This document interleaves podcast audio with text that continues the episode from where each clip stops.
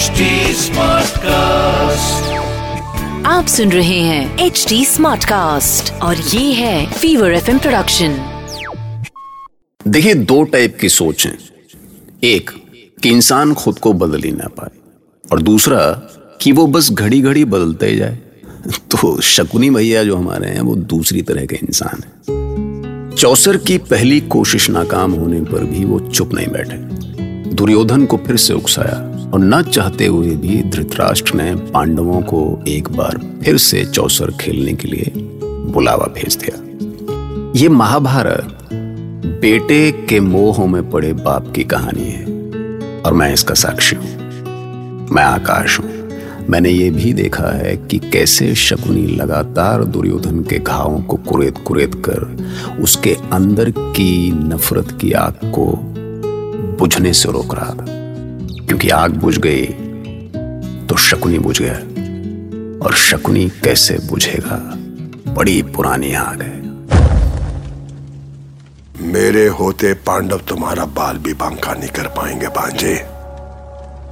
वो तुम्हारा कुछ नहीं बिगाड़ पाएँगे। मेरे ये पासे अन्याय और अपमान को कुचलने के लिए ही जन्मे हैं। देख लेना, भांजे। कल उन्होंने तुम्हारी हँसी उड़ाई थी और आज सारा संसार उन पर हंसेगा। सारा संसार सारा संसार उन पर हंसेगा। भांजे सब हंसेंगे उन पर। बस मामा बस मैं यही चाहता हूँ। निचोड़ लीजिए उन पांडवों की शक्ति। उनका अहंकार उनका वैभव। बाघ के पंजों से तो कोई बच सकता है बांझे पर मेरे पासों से कोई नहीं बच सकता। पर मुझे भय है मामा कि यदि पितामह फिर से पांडवों के पक्ष में खड़े हो गए तो क्या होगा? और उनका आदेश तो आपने देखा है कोई भी टुकरा नहीं सकता। शैतान की देवी जिसकी पूजा करती है तेरा मामा वो है और तेरा मामा कह रहा है संदेह मत कर भांजे संदेह मत कर। मामा पर उस कृष्ण को रोकने का उपाय ज़रूर सोच लीजिएगा।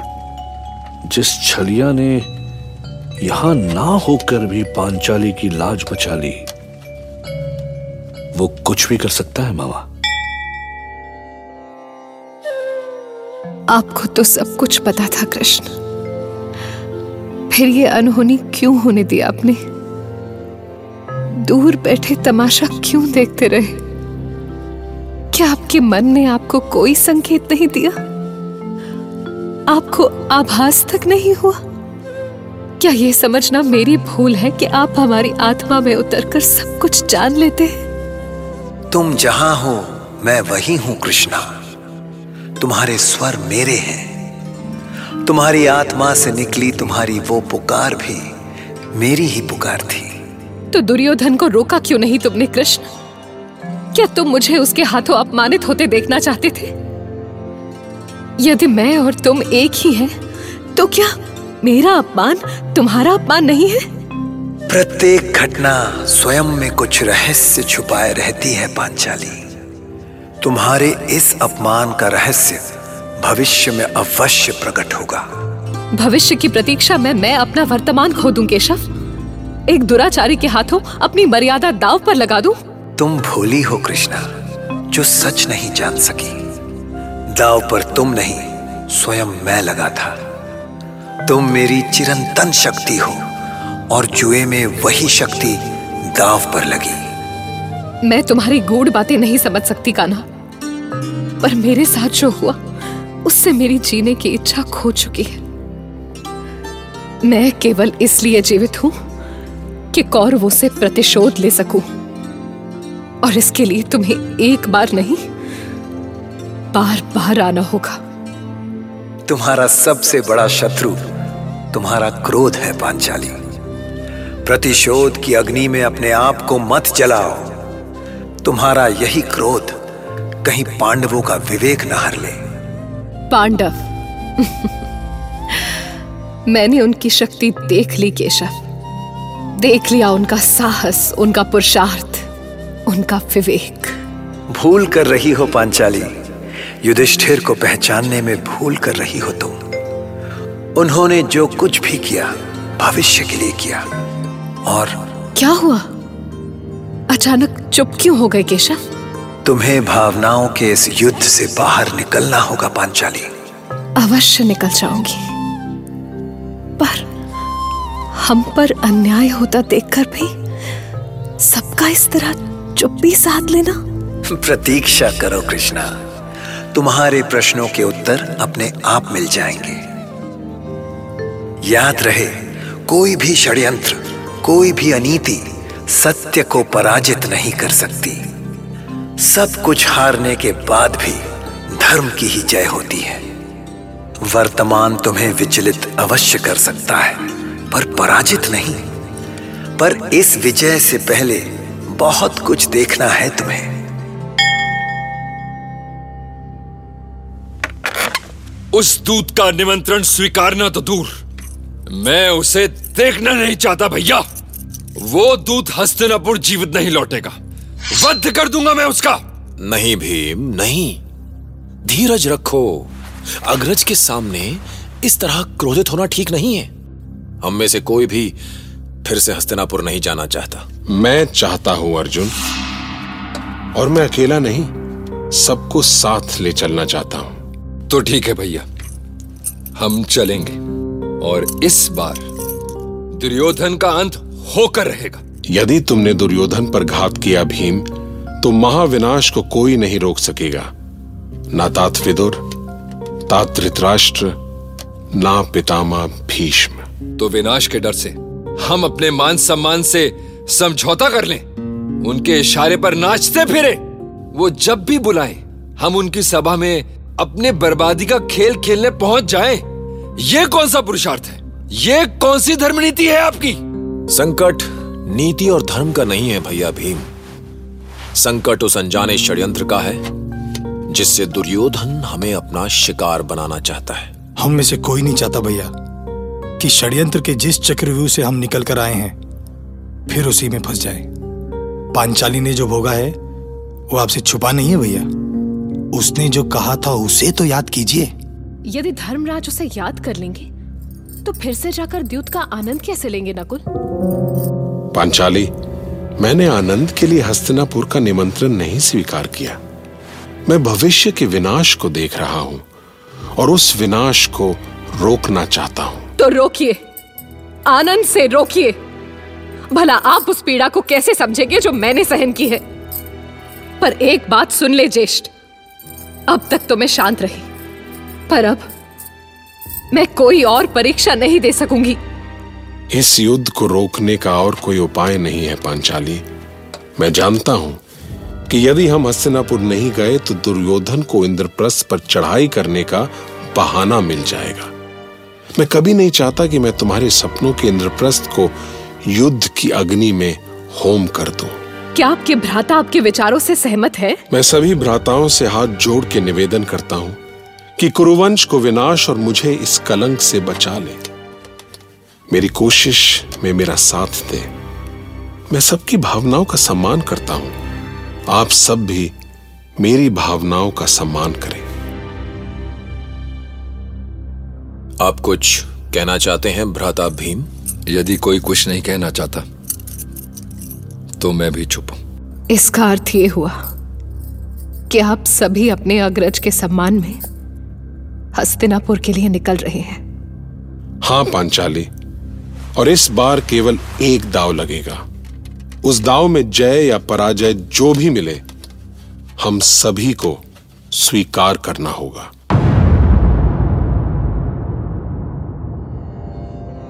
हे कृष्ण, ये कौन सा खेल खेल रहे हैं? फिर से वही द्युत, फिर से वही दाव, फिर वही लज्जाहरण। आप इन्हीं पांडवों का पक्ष लेते हैं जो बार बार भूल पर भूल करते रहते हैं। आपने कभी समझने का प्रयास किया कि ये फिर से क्यों कूद पड़े उसी जुए में? धर्म का मार्ग कठिन होता है, पांचाली। इसलिए तुम अपनी शक्ति बनाए रखना। मुझे केवल तुम पर भरोसा है माधव नहीं होकर भी तुम सर्वत्र हो। तुम हर एक घटना के साक्षी हो। कोई अनहोनी हुई तो तुमसे ही पूछूँगी, और तुम्हें ही मेरे प्रश्नों के उत्तर देने होंगे। तो आखिर द्रौपदी कृष्ण से बात कैसे कर रही थी, जबकि कृष्ण तो द्वारिका में थे?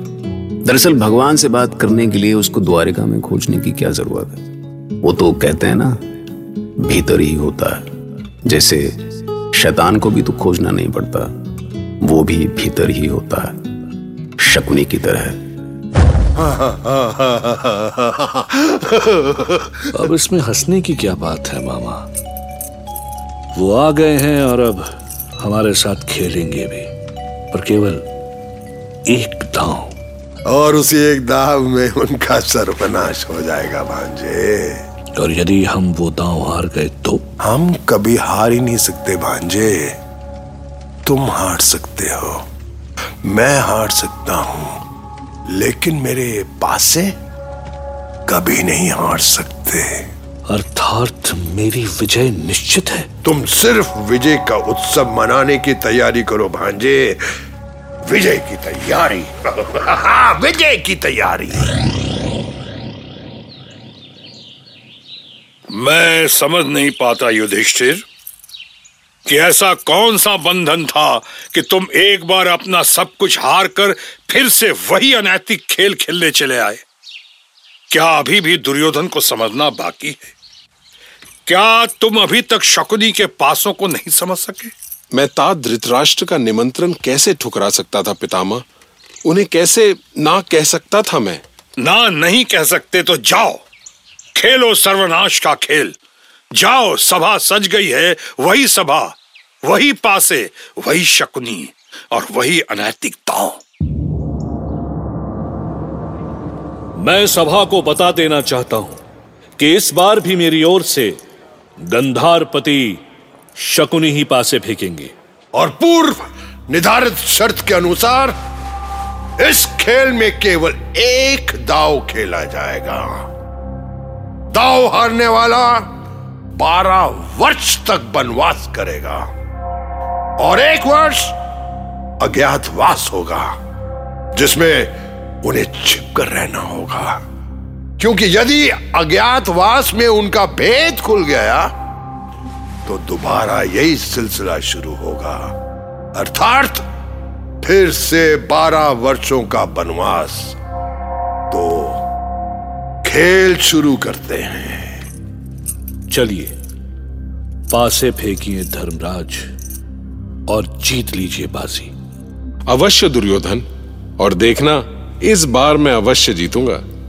हे ईश्वर तुम जानते हो कि मैं जो कुछ भी कर रहा हूँ कुरुवंश के हित के लिए कर रहा हूँ। इस बार मुझे निराश मत करना। तो मामा शकुनी, हम पाँच पांडव द्रौपदी और माता कुंती मिलकर सात जन हैं। इसीलिए ये रही मेरी चाल सात। वाह, सात! अब आप पासे फेंकिए गंधार राज अरे अरे, धर्मराज साथ। आपने तो दे दी मुझे मात। आपने तो मुझे दुविधा में डाल दिया। अब मैं क्या चलूँ क्या चलूँ मैं? हाँ नो नो, ये नो, नहीं नहीं नहीं नहीं नहीं। रुको, क्या करूँ क्या करूँ? हाँ अब मैं सबसे बड़ी चाल चलूँगा। बारह। और देखना मेरे दोनों पासों में छ। छ आएगा। छ और छ बारह। लो ये मारा। बारह बारह बारह बारह बारह बारह बारह। मैं इसे नहीं स्वीकारता। ये छल है। सुबल पुत्र ने हमारे साथ छल किया है। छल किया है शकुनी ने। ये छल नहीं है। तुम्हारी मूर्खता का फल है। हमारे साथ षड्यंत्र हुआ है महाराज। शांत हो जाओ भीम। शांत हो जाओ। मोटे भैंसे की तरह गरजने से हार जीत में नहीं बदल जाती। मैं तुझे चीर डालूँगा दुर्योधन। हमसे छल करने का दंड मिलेगा तुझे। मैं तेरा शरीर खंड खंड करके यमुना में बहा दूँगा। तुम्हें चेतावनी दे रहा हूँ भीम। चुपचाप बैठ जाओ। वरना इस सभा में मेरे योद्धाओं को देख रहे हो ना? तुम में से कोई भी सभा से जीवित नहीं निकल पाएगा। तो ठीक है। जिसमें साहस है सामना करे मेरी गदा का। अब कौरव और पांडव आपस में लड़ पड़े। देखो क्या है लड़ने का क्या है? लड़ पड़े। उनको समझ में आ गया था कि शकुनी ने ज़रूर कोई खेल खेला है। पर अब जो होना था, सो तो हो ही चुका था। और जब कोई एक बार जलने के बाद भी फिर से आग में हाथ डाले तो क्या कहेंगे उसको आप बताइए? युधिष्ठिर? हाँ? अरे नहीं, इतना ना बिचारे प्यार तुम। खैर, चलिए, महाभारत।